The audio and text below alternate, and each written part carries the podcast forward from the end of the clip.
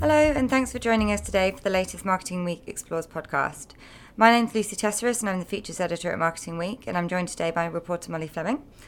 Um, we've been looking more closely at career development um, over the past couple of weeks, um, and we've got a series of features exploring different aspects of career progression from the benefits of being an outsider, so someone that has zero experience of working in a certain sector, to how to succeed in interim roles, how to bounce back from a redundancy, and why maternity leave shouldn't be a women's only issue. Um, in today's podcast, we're going to be focusing on the first two topics. Molly, you've been looking at why it's crucial for brands to look beyond sector experience when hiring marketing talent. There are very few um, boundaries between sectors today, so if consumers get a great experience in retail or pharma- finance, for example, they'll expect that same great experience in every other sector. So, how useful is it then to bring people in who don't have preconceived ideas of how marketing is done in a particular sector to ensure that the focus is on best practice rather than what has been done before? God, I think it can be incredibly useful. I think in many sectors, especially cars and FMCG, there's a real school of thought that in order to be an excellent marketer, you need to know your industry inside out, which isn't necessarily the case.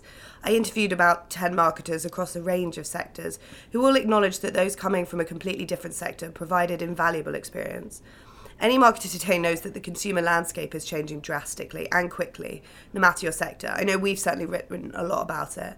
And getting an outsider's perspective allows you to kind of stay ahead of the competition as it creates a diversity of thought, which is essential.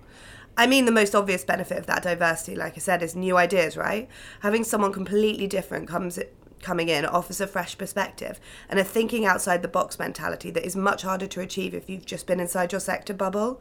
With more competition across an increasing number of channels, running the same old campaigns will no longer kind of cut it. To make an impact and having a lasting impression, you do need to think about getting outside the box. And whether it's getting someone from cars into insurance, they can apply the, the same knowledge they've learned from their previous se- sector to your one. It also means that marketers have someone to bounce ideas off who's going to challenge them and not just accept the status quo. No, I think that's absolutely right. It's kind of bringing in that fresh perspective, isn't it?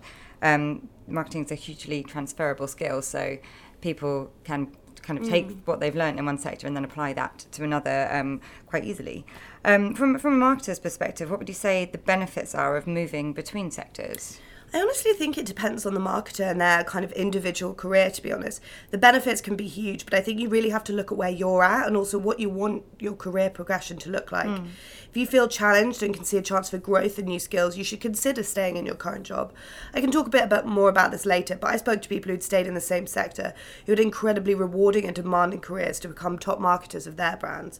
That being said, those who did move just couldn't recommend it enough. Annabel Venner, who's now global brand director at insurance firm Hiscox, says the experiences in multiple sectors has made her a more rounded marketer. Others who moved said they'd had a greater range of experiences to draw on, which made them more flexible as marketers and better at handling difficult situations. That's definitely something that Sasha Clark, who's been a top marketer at Subway, Internet, Continental Hotels Group and Carphone Warehouse echoed. She said it broadened her skill set and increased her confidence as a marketer. She told me, There are certain points in my career where I found I needed to make a move because I was starting to stagnate. I felt like I was proficient and experienced and excelling at what I did, but I wasn't adding to my skill set. That was part of the motivation to jump across and experience a different sector. However, I do think Clark was keen to point out that she was much more confident working in an industry where she had a functional need, which is also something Tesco's group brand director Michelle McEttrick really strongly agreed with. She moved after four years of back um, Barclays to be at Tesco, and she said, "I'm very comfortable moving between sectors without having sector experience, as long as I have deep experience of the functional need." Then I think the question is whether you can af- apply that functional expertise effectively within the organisation. So we think that's worth bearing in mind. But the key takeaways were gaining confidence, a wider range of skills to draw on, and also a more interesting career. If you're someone who wants to be stretched and challenged constantly in a fast paced environment, then this is like one clear way of ensuring that happens. Yeah, no, absolutely. Um, so if a business is looking to hire someone who doesn't have expertise in that particular sector, what do you think it is they should be looking for? I thought that E.ON's marketing and communications director, Belinda Moore, put it best when she said that above all, she focuses on the individual's journey. She told me, I don't rule out one or the other as long as there is a very coherent stories about the decision they've made. I thought the same about Hiscox Venner, who also passionately agreed that diversity of thought is crucial, but and that always looks for outsiders. But she interestingly said it depended on the role. She said, We don't say we need someone with FMCG experience, we'll say we need someone with great experience of producing impactful brand campaigns, which is different. We look for all expertise. I also spoke to Steve Challouma, who you th- might think would have a different idea, as he's been CMO at Birds Eye and been at the brand for th- his entire career. But he also agreed. He said, We look for all round capability that an individual would have, and part of that would be about kind of diversity of brands they've worked on and how they bring interesting perspectives. And I think in general, I think just look for someone who has the skills you're looking for, be that strong brand building or a certain skill set. It's important to look at candidates holistically. It's I think it's worth just looking at individual candidates for their skills and experience, separate of sector. And then when you have a list of strong contenders, look at your team. Is it mainly industry experts? Do you need an outsider to shake things up? Or could you do with someone who's grounded in the sector? No, I think that's a yeah, really a really good point. It's about having that kind of that that balance across the team, isn't it? So you've got people that have really in depth um, sector mm. knowledge, balanced with people that are perhaps kind of really skilled marketers that have kind of a a real kind of passion and kind of understanding of marketing as a discipline, and kind of bringing those two aspects together within the team. You mentioned um, Steve Challouma there, um, who of course has worked at um, Birds Eye for almost two decades, and he spoke to a couple of other marketers who have worked in the same industry or um, business for, for their entire career. What were their thoughts, um, both from a personal career perspective and when it comes to hiring? Well, it's interesting you said, mentioned Challouma. As you said, he's been at Birds Eye his whole career, and he was quite clear that he thought it gave him an advantage because he knew the brand, the sector, and campaigns just inside out. However, he was also clear on the fact that he'd always felt challenged and happy within the brand, mm. and if he hadn't, he would have moved. Yeah. He was unusual, I think, because he experienced such a wide range of managing styles, including being owned by Unilever and a private equity company. So he felt he had been stretched and challenged in the same way as others who've moved. Mm. Um, consultant Andrew Marsden, who worked as a top marketer at Unilever and Britvic over three decades, kind of agreed that sector specific knowledge should not be underestimated. He told me it's relatively straightforward to understand the financial size of the business, but what's not clear is the real subtleties of the consumer behaviour you need to understand in order to find something new you and move the strategy on.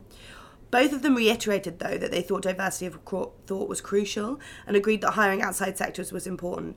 But they both kind of interestingly talked a lot about what they're seeing as a trend, where they see younger marketers are constantly looking for their next shiny new job instead of focusing on doing a good job where they are. Mm. So I think it's really important to make sure that you're not just constantly looking at your career progression, you're also making sure that you do a good job. Andrew Marsden said to me, it's a really small industry, mm. so you've got to make sure, even if you move, you want to move between sectors that you've got a good reputation wherever you go and, and also to make sure you focus on what's your own individual brand yeah no completely he also said as well that it's important more perhaps more important um, to work for businesses of different sizes and mm. different life stages rather than perhaps seeking out jobs in different sectors because it gives you a, a broader kind of wealth of experience perhaps We've also been taking a closer look at how marketers can succeed in interim roles. Like marketers without sector specific experience, interim marketers have to be incredibly well rounded to ensure they can hit the ground running.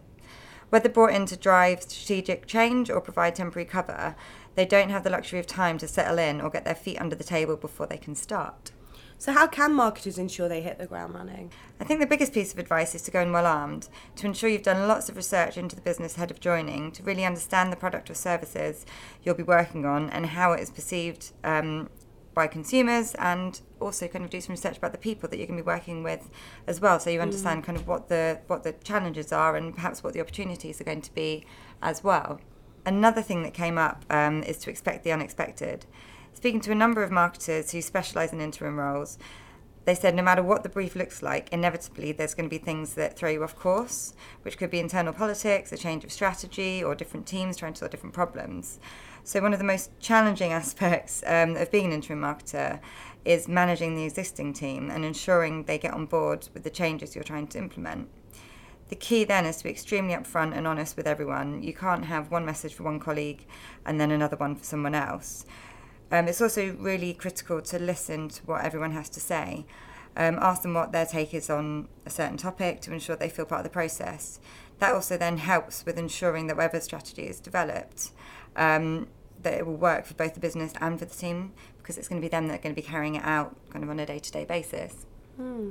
I think that's really interesting. But what if you're covering for someone else, just really short periods, say like maternity leave, for example? So that's a really good point. Um, a lot of the same principles apply, but obviously, rather than being brought in to drive change, you're there to keep the ship steady and ensure that everything remains business as usual in the most part. Um, in that case, it's hugely important to be respectful of the person whose job you're covering for. I spoke to Victoria Bell, who was brought in as interim CMO of the Times and Sunday Times to cover maternity leave. Um, she was actually made redundant while on maternity leave herself, so she was incredibly sensitive to the fact that she was caretaking someone else's role.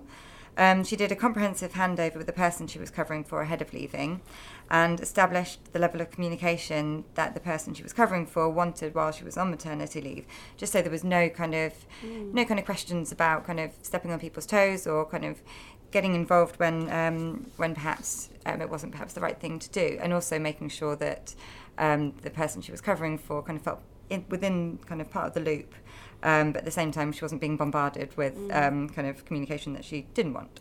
Um, Victoria said that she was still um, able to make her mark and, and, drive efficiencies, but that she was always mindful of the fact that she was delivering against a predetermined strategy. Um, she's actually since taken on a permanent role as CMO of News UK's news productions business, so was able to prove her value to the business while still being, being respectful of the market she was covering for. Mm. God, I think that's really important to remain respectful of maternity leave. Completely. Um, it's really interesting as well how she managed to do that while also kind of delivering results and proving herself. Mm. Um, but there must kind of be challenges to working on an interim basis, though. Yes, and I think the biggest one um, that came up when I was speaking to people was the uncertainty of not having a regular income. Um, so one of the marketers I spoke to said it can be a bit feast or famine financially. Um, it can also be relatively stressful as you have to hit the ground running and work quite intensively for three to six months or whatever the, the time period is. Um, so it means you're basically always job hunting. So you need to continually be updating your CV and your LinkedIn profile and networking and be on the lookout for mm. kind of the mm. next um, the next role. It obviously does have its benefits too, though, because the nature of the work is quite intensive. Um, Sam Bridger, one of the marketers I spoke to, who has worked for Whitbread Restaurants and Avios, among others, she says she tends to work for three to six months and then takes several months off to recharge and reset and um, kind of get everything in order um, ahead of her next role. So she says that the work life balance actually really works well for her. She says it also allows her to do consultancy work and short term projects, which is something she really enjoys. So there's definitely lots of opportunities um, as well as perhaps the restrictions, but it just depends on whether it's right for right for mm. you, I guess. Definitely lots of opportunities for marketers who do choose to work on an interim basis. I'm afraid that's all we have time for today, but um, for more on how to succeed in interim roles and the benefits of being an outsider, do check out marketingweek.com where you'll find a number of in depth features. And like I mentioned earlier, we'll also be publishing features um, looking at how to bounce back from redundancy and why maternity leave is not a women only issue. So look out for those as well.